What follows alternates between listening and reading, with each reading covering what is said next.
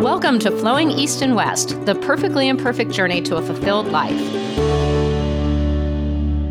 I'm Sherry Essig, an executive and life coach, and I work with people who are done settling for less than success and happiness. And I'm Ann Roby, an HR executive and consultant focused on building strong employee engagement and meaningful company culture.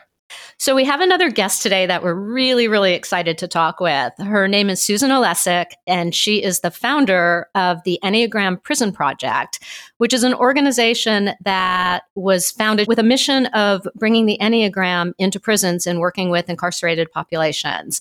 I first heard about it when Anne met Susan, and I cannot remember the last time I heard her just rhapsodizing about something, having just this amazing experience and having met this amazing person.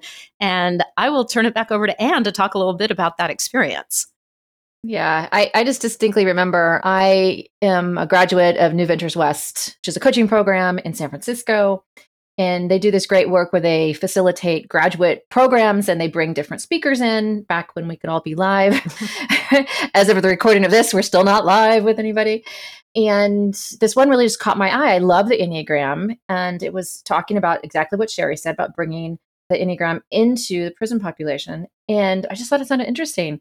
Let me tell you all, mm-hmm. like when I took this program, I just, it was just, I think an afternoon or maybe a full day. I can't remember exactly I was blown away. And we haven't really talked about the Enneagram yet on the podcast. It's coming. Both Sherry and I are deep into it and love it. But one of my observations about a lot of these sorts of assessments is, is it often really focuses on the negative, or here's how you need to improve, or here's how you need to change yourself. And the thing that really just struck me about Susan and her work is really how she's focused on how we are already whole, how we are already amazing humans. And what the Enneagram does, as opposed to try to fix us, is it really sort of shows us exactly where we are and gives us the invitation to make whatever changes we may want to make. And it was such a different take, and it was just so incredibly moving.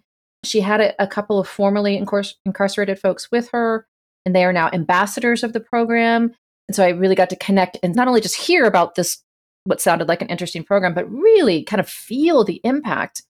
And then I was lucky enough to actually join uh, Susan and some of her colleagues at San Quentin Prison here in San Francisco Bay Area. And Susan's heard me tell this story before, but I am lucky. I've I've stood in lots of different kinds of rooms and boardrooms and you know high powered people, high high salaried folks, and um, everything from you know kind of the senior leaders everywhere throughout any particular organization. But I am telling you, I have never seen kind of the level of depth and commitment that I not only saw, but really kind of viscerally felt when I went into San Quentin with Susan and, and her colleagues. And so, you know, I don't want to say much more because Susan's story is amazing, and I want I want to let her tell that story. But I just want to say how honored I am that you are joining us today mm-hmm. And just how amazing the programs that I've gotten to participate in, both as a student and then also just sort of as a guest and observer to some of your programs. So, Susan, I would love to hear a little bit from you. Can you just sort of introduce yourself and maybe tell us a little bit about your journey and maybe the twists and turns and, and how you got to where you are right now? Well, first of all, thank you, Anne and Sherry, for such a generous introduction and for having me. I appreciate being able to be part of what you're creating here and co creating with you. And I love someone who loves the Enneagram. So I feel like we could chop it up all day. I don't know even where to start. There's a lot of different starting places. I think for me, with Enneagram Prison Project, I've always been a lover of people. I haven't always been a lover of Susan. Hmm. And the connecting of those two things has taken a long time. I'm turning 50. I'm saying this out loud on your podcast um, this month. And that to me feels like, you know, time, but it's been happening gradually over the last many decades of my life. And I think that I, I've also always been a seeker, trying to figure out, well, you know, what is that thing that will help me to feel more for myself that I seem to very, you know, naturally and intuitively, instinctively feel for seems like everybody else. Mm. And the Enneagram and the opportunity to teach it to those who are experiencing incarceration has really been the thing for that in my life. And I would say the other piece that's helped me to get there is being a mom. Hmm. And I have three nearly grown children. They're all six foot something and tower over me 23, 20, and 16. And I feel like, you know, with my partner trying to create good citizens, good men, and thoughtful feeling men in the world, you know, that's been such a journey too. So I don't know, all of that has come together. I learned the Enneagram as a new mom, and I went to go to parenting class to become a better mom, hmm. working with type one. And I um, I found it really hard. I'm not really an academic. I feel I didn't get it very quickly. I did really need to be kind of guided into the types, and I just felt like it took a long time. It wasn't like I got it. I saw the system. I I wasn't like that. And I'm so grateful the Enneagram doesn't change, you know, that it stays, it's pretty much is the system. And that to me is the saving grace because, you know, people are so predictable. You can actually plot us on this thing. And that gives us a lot of inside information. And um, I just used it as a parenting tool as my kids were growing up and as I was growing up, raising them. It definitely saved our marriage. Rick and I, we, my partner is a, is a type seven and we'll be married 25 years this October getting all my anniversaries. and we say that kind of with a lot of pride because it, it really does take quite a bit of work to stay married because it takes, I, I, I keep quoting this. I don't know who said this. Somebody told me early on, probably when marriage was getting harder than that honeymoon stage, that staying married is never falling out of love at the same time. Mm. And what that really means is not really falling out of love with yourself at the same time. And we have used it in so many different ways. There's so many applications of the Enneagram, and it makes us, if we're using it, I think the way it's meant to be used to more deeply connect with who we really are. And when we do that, it is like falling in love, mm. but it takes a minute.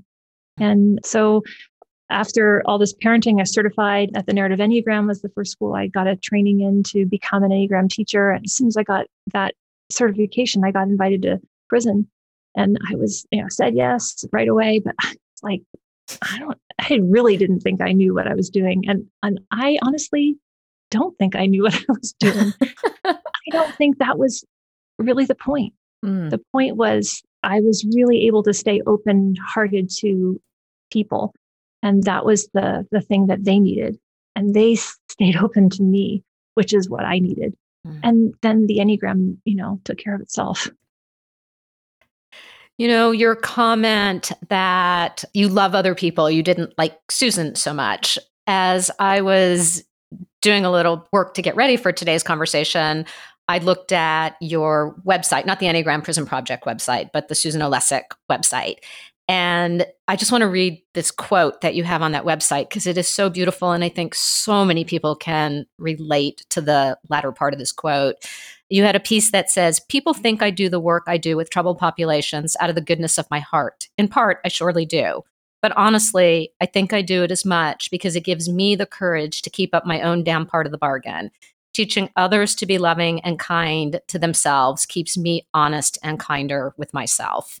I think that is so beautiful and so relatable about if only we would treat ourselves the way we treat the people in our lives that we love and care about. Yeah.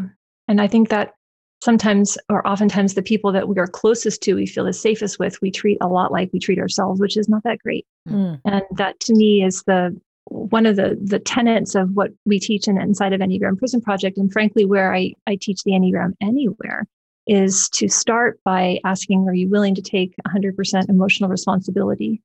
And I learned that from a therapist. Leanne Waters, shout out, retired. She's not taking any more clients. And if she does, she better take me back.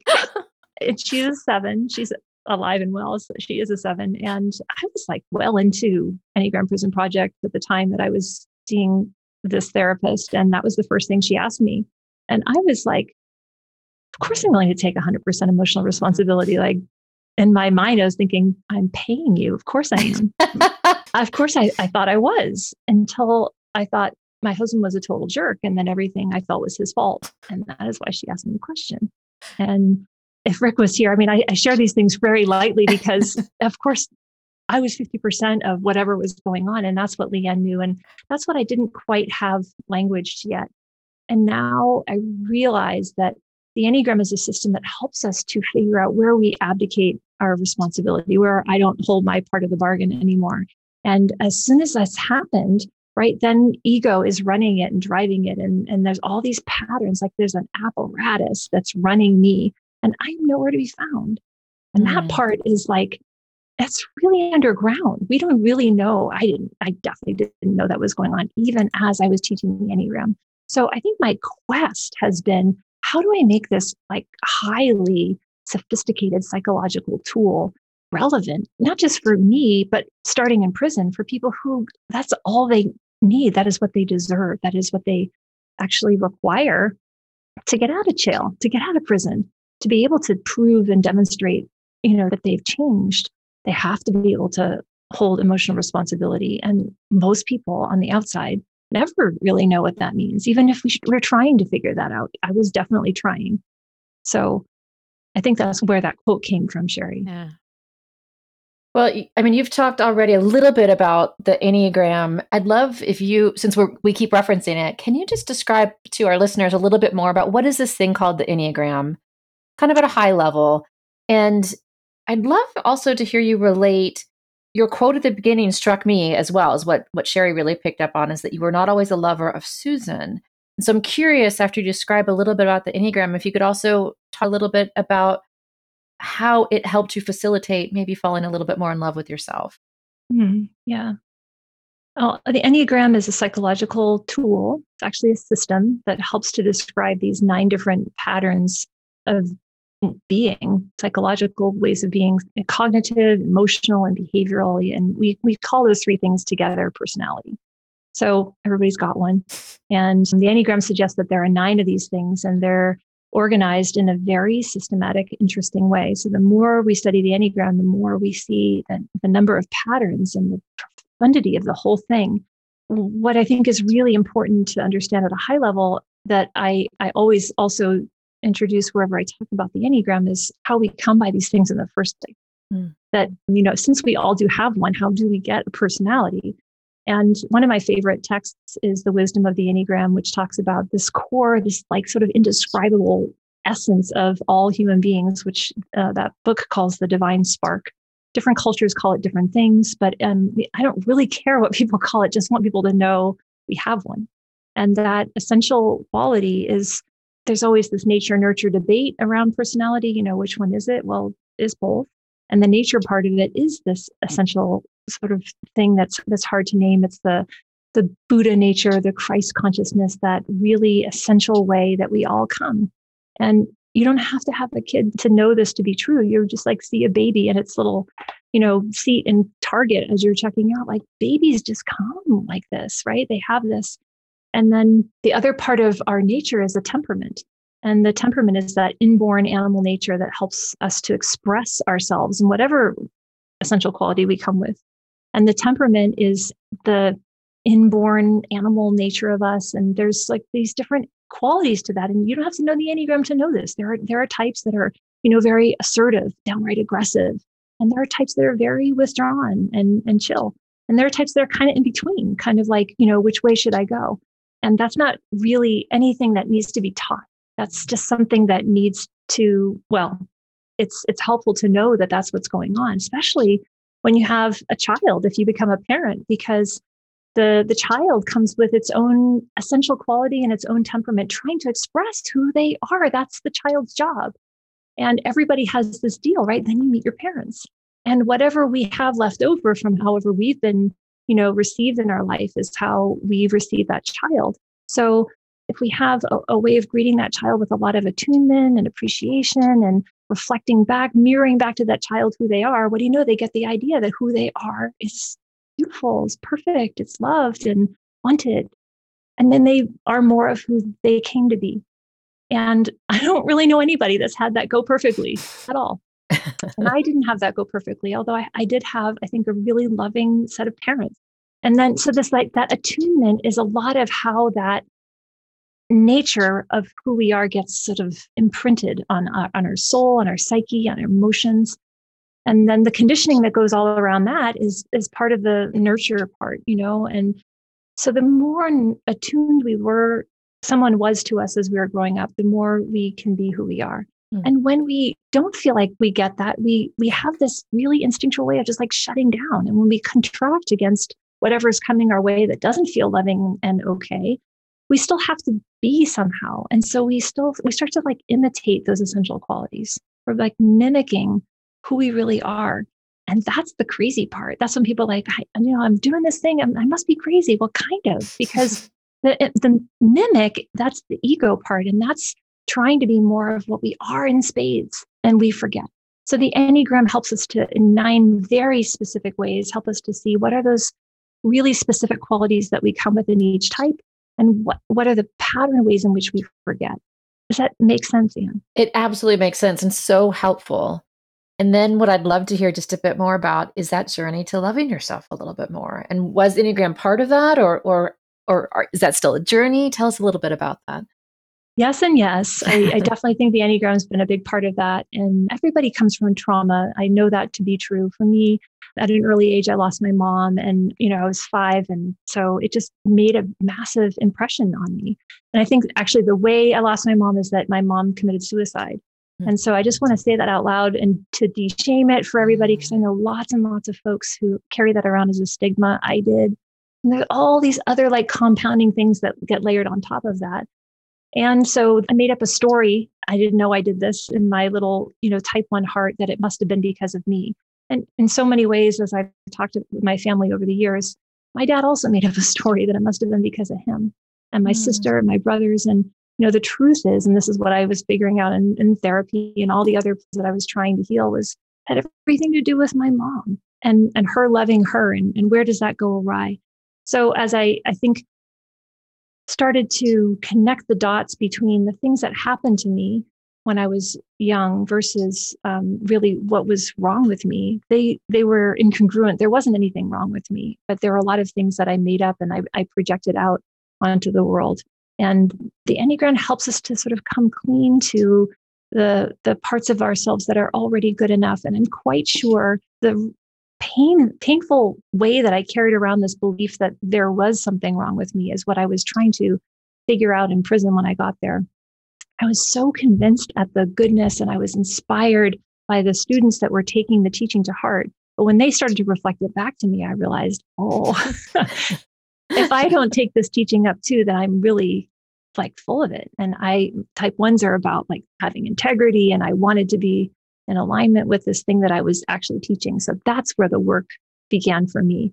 So it's definitely classic case of teaching what I was needing to learn mm-hmm. and still, you know, do.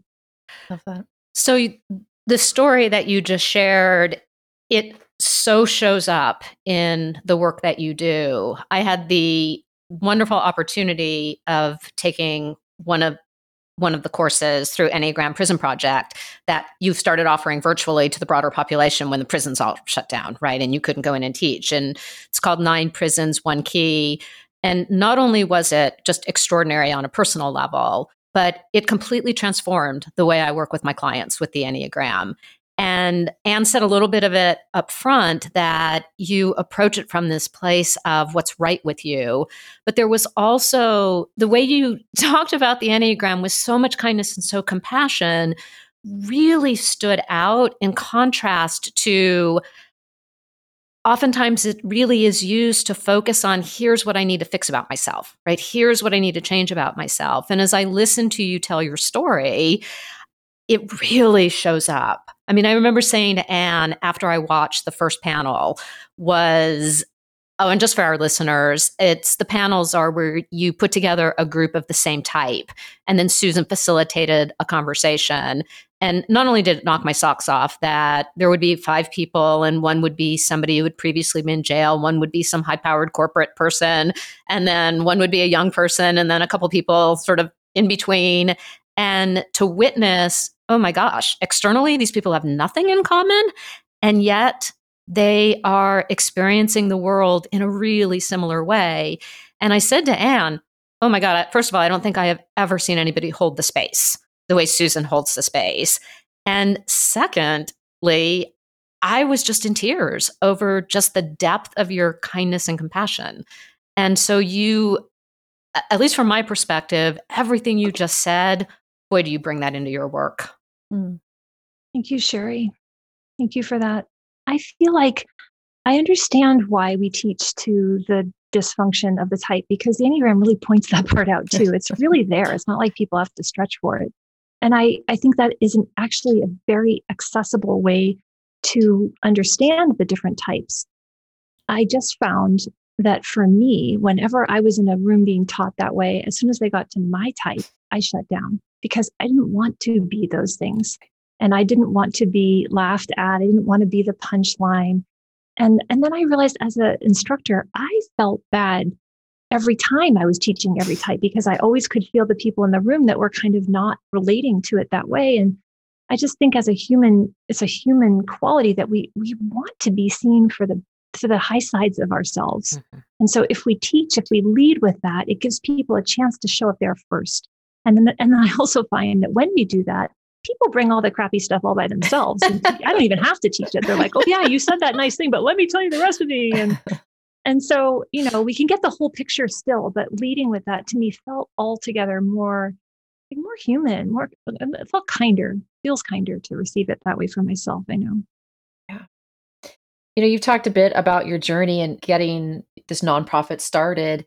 I'd love to hear a little bit more about that. I mean, really, this podcast is all about the trials and tribulations and the goods and the bads and what happens on, on all of our journeys. And so I'm sure it hasn't been exactly just a straight line. I'd love to hear a little bit more about it. And and even what Sherry just referenced, you know, I think at one point your plan wasn't to teach to the public, but because of the pandemic, right? So I'd, anyway, I'd love to just we'd love to hear a little bit more about that journey and exactly, you know, to, up to this moment how you got here. Oh, wait, let me just clarify. So you didn't get that first call to teach in prisons, and then like three months later, you had a thriving nonprofit and running?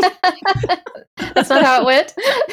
no, it didn't go that way. I feel like every every step has felt really supported in hindsight, and as I think back to each step along the way, it hasn't it's it hasn't had the same clarity. Although I think it's become clearer and clearer because I think as a human being, I've become clearer and more connected to myself, and that's how I source my next, you know, moves. But I will say that I really think that I've always been a person of conviction. And when I um, when I first got invited, I was really convicted that like that was a thing to say yes to. And I was planning to be stunned by whatever I experienced. I, I didn't know exactly what to experience. And I kept trying to figure that out before I got there. But I didn't know anybody else that was doing what I was being asked to do. I met one person on the phone who had done a little bit, and I, I got to ask some questions, and people were generous with me. And then I, I met another, but they were like like far away, and I didn't really know them, and they weren't in the same sort of experience that I was going to be in. I was going to be in with, uh, you know, for a weekend intensive. And and to be clear, I taught one other class in a church to about 40 people and another one in my living room. So I wasn't like steeped in experience as a facilitator either. My background was in human resources 10 years before I had my kids. So I was kind of digging. What I found, though, was some of what I said in the beginning is that it, it didn't matter so much. What mattered, what but people seemed to really care about was that I cared. Mm-hmm. And I did care.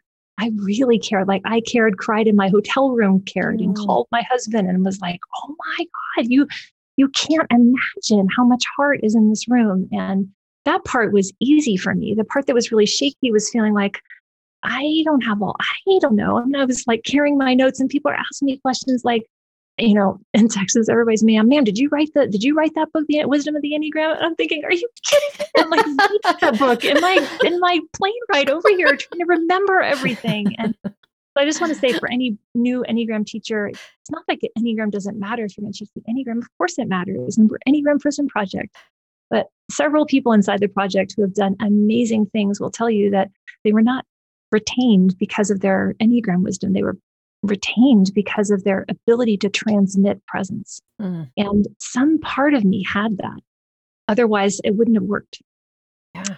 so I think I always have said, like, I just followed the green lights. I got invited back to that program in Texas that I, I went to for several years. And then at one point, they weren't going to have me back.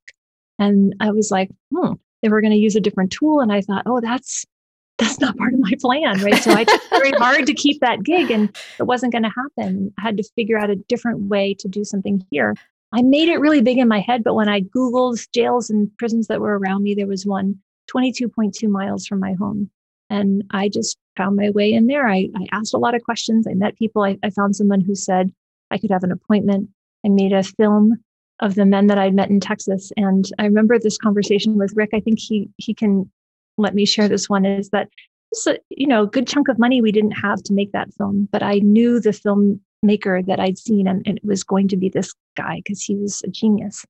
And I needed to convey what I was feeling and what I was seeing uh, in order for other people to get it because you cannot even at the time is like 12 years ago you can't imagine how much different it was 12 years ago maybe you both can to try to talk about the enneagram because people didn't get it. You buried the symbol they're like is it the devil? Like they just didn't understand. Now everything's like popping up enneagram. So it's definitely not going to be able to do that in prison. The film really helped. And what other what other things helped? I did not orchestrate. I ended up with the, this first person in the jail was a program manager and she was very protective of her you know people who were incarcerated because she has a heart like I do for people and didn't want somebody to just drop in and do who knew what. And she said it wasn't the film, it wasn't the Enneagram, it was the heart behind it all. Mm-hmm. And so, I mean, I, I think I just kept following the green lights. A lot of things opened up way before I thought I was ready for them.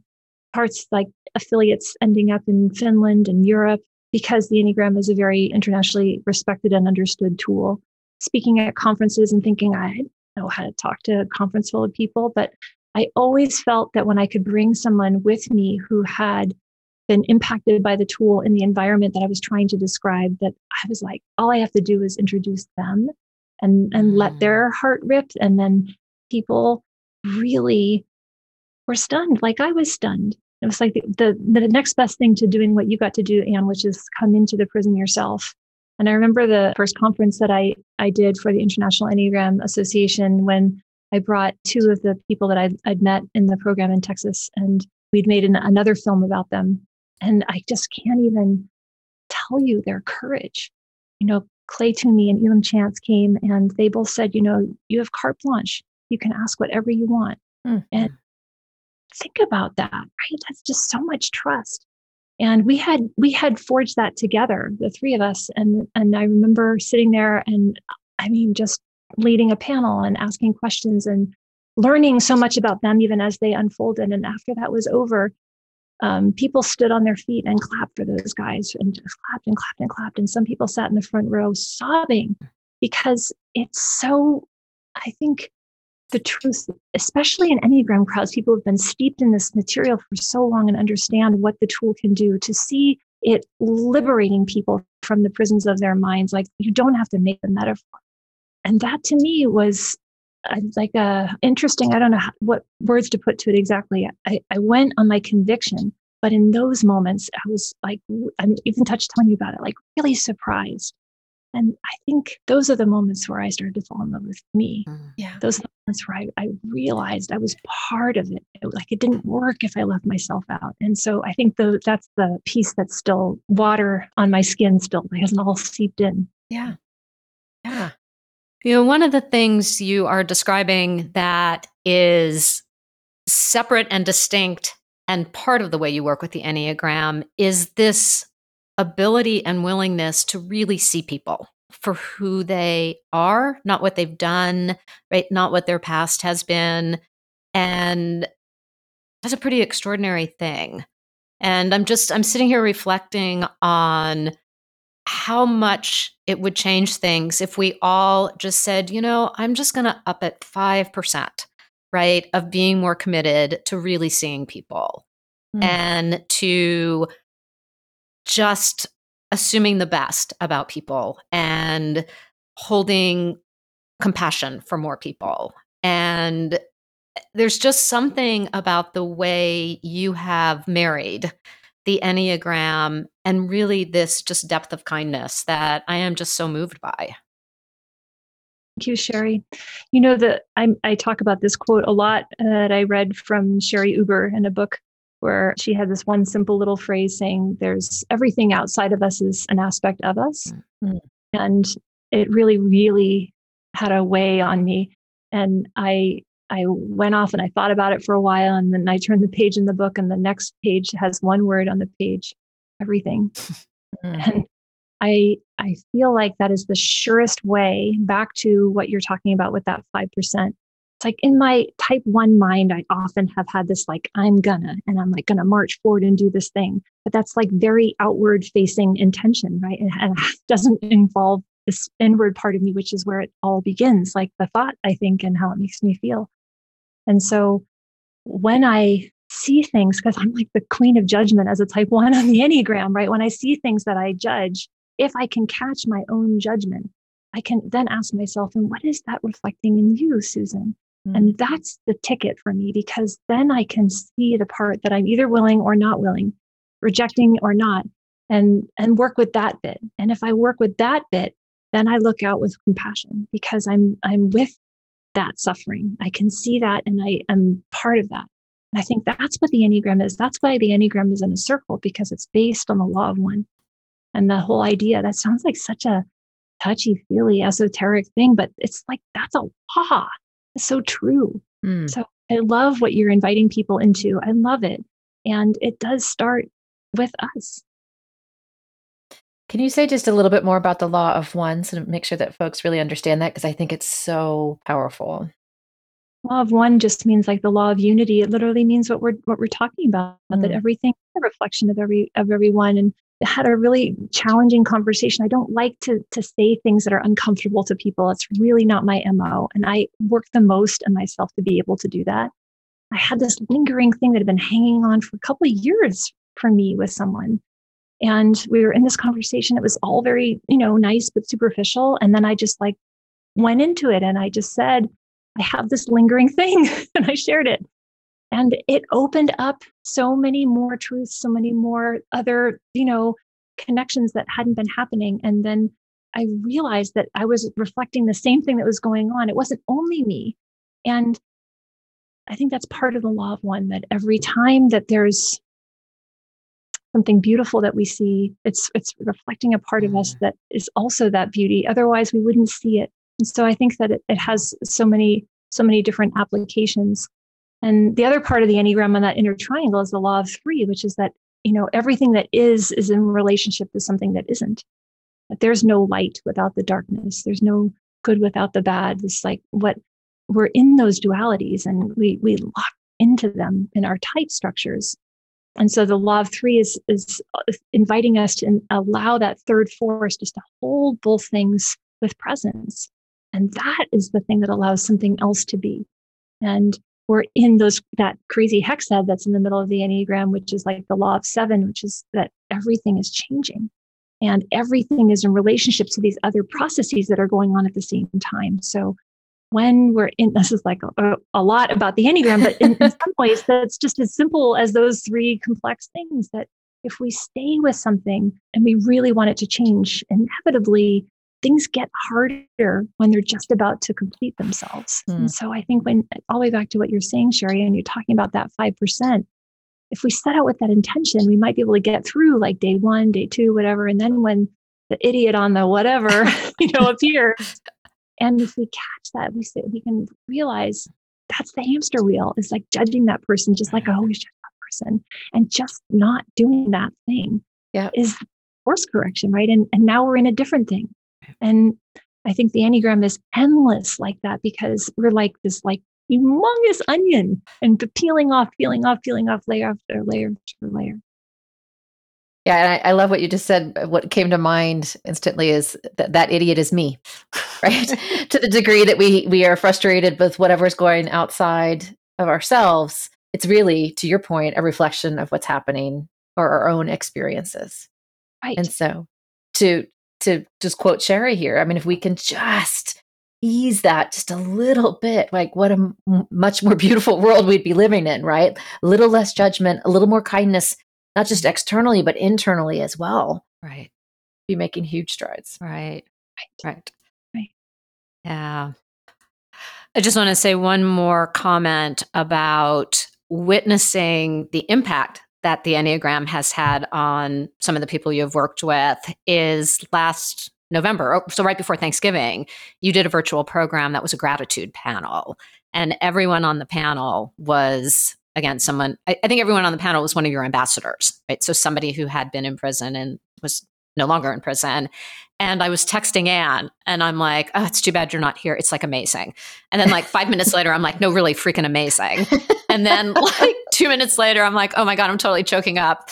And then I think the next text was, oh my God, tears running down my face. And then I think I just decided like, I don't need to give her like a 30 second update, like, you know, every 30 seconds on what state of crying am I now in. But there is something that is so p- powerful about witnessing, whether it's through the Enneagram or something else, of just witnessing somebody sharing their own journey and their own transformation and their ability to now see themselves as a whole and worthy person and is so beautiful. And it just really i really think since then and i was just a i think at that point i was maybe a third of the way through the nine prisons one key program but it just had such an impact on me around you know it doesn't really take much to do something kind every day and you usually don't get to know what impact it had, but it has to have a profound impact when I sit there and I witness people that, for all intents and purposes, society had completely discarded. Right. And every one of these people was such a beautiful soul. I mean, such an extraordinarily beautiful soul. I think that's part of the way the universe works that I really love, Sherry, is how we, we have no idea what impact we have sometimes mm-hmm. when we just do something. Mm-hmm. That's I think what altruism is, is doing good things when no one's looking, not right. doing it because right. somebody might see it, but just doing right. it because because I remember that panel and there are so many touching moments on it. I mean, what comes to mind is thinking about Alex, who, you know, did 26 years in and out of jails and prisons. And Alex is a, a minister and a grandfather and a partner and a beautiful teacher and a board member for Enneagram Prison Project. And, you know, he came from a world of hurt and gangs and running in the streets and all those things. And I remember on that panel, Alex talking about how grateful he, he can be to be stuck in traffic and how amazing it can be to just be sitting there in his car, right? Like right. gratitude is the antidote to all of our frustrations for things that aren't. When we can find that in ourselves, then then we can hold a whole lot more grace for whatever's going on outside of us. And I think what's extraordinary about all of the ambassadors is that they did that not at some, you know, retreat with three beautiful meals a day and like walks in a labyrinth that, that in the evening. They did it through this like kind of scrappy program that was often shut down lockdowns you know didn't get what they needed. And amid so much hardship and did it anyway. And so i think what happens to me, what's very satisfying is seeing um, so many people fall in love with the ambassadors and see them for the exemplars that they are. Mm-hmm. Really, it's not easy to love ourselves. And it's really, you know, almost miraculous to see people do it when they have been through such adversities and their adverse childhood experiences have been off the charts. And I think that's what you what you your tears are showing just like that the reflection of the the parts in you that know that you can do that in you right? That there that's what resonance is and that reflects a part of you too i have to say.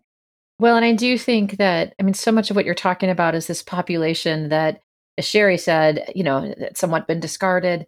But what's striking me so much as well is all of us, and you said this earlier, Susan, how all of us have experienced trauma, how we've all, and it may not be the trauma of Alex that you're describing with the gangs and the running in the streets and whatever else happened to him. I think we each have that opportunity, whether we're behind bars or not, to do some of that self reflection. And one of the things that I've heard you say before is is less what's wrong with you, but what happened to you. And I think that so changes the dialogue when we're doing some self reflection or trying to either help ourselves or help somebody else. Not here's what's wrong with our finger wagging, but rather what happened. And, and one feels like a very closed question, one feels like a very, very open question.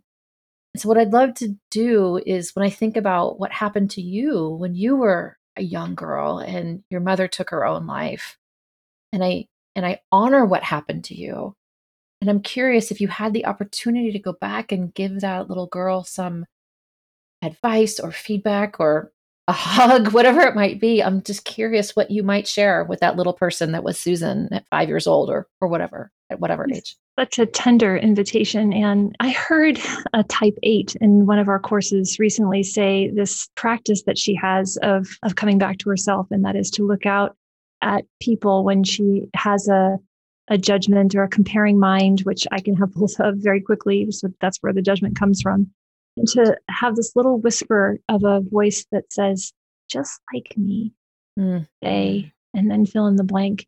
And I think I, I just described so much of my own goodness away, of my own enoughness, of my own ability to love people. I just, I just projected it right out. I just bypassed myself so totally. So I think if I could have had that little whisper in my head at, at six years old and just, you know, whispered that to me like just like me they are whatever beautiful thing i was thinking they were and, and comparing myself and coming up short um, i would i would have just loved to have known a little earlier how to be kinder mm. to me and how to include myself in the things that i thought everybody else was that i wasn't mm. and and I, I also know even as i'm telling you that that i also respect my journey. And i really feel like you know if, if i was supposed to figure that out any sooner i would have. But i needed to be in what i was. And there was a lot of good learning along the way but hmm.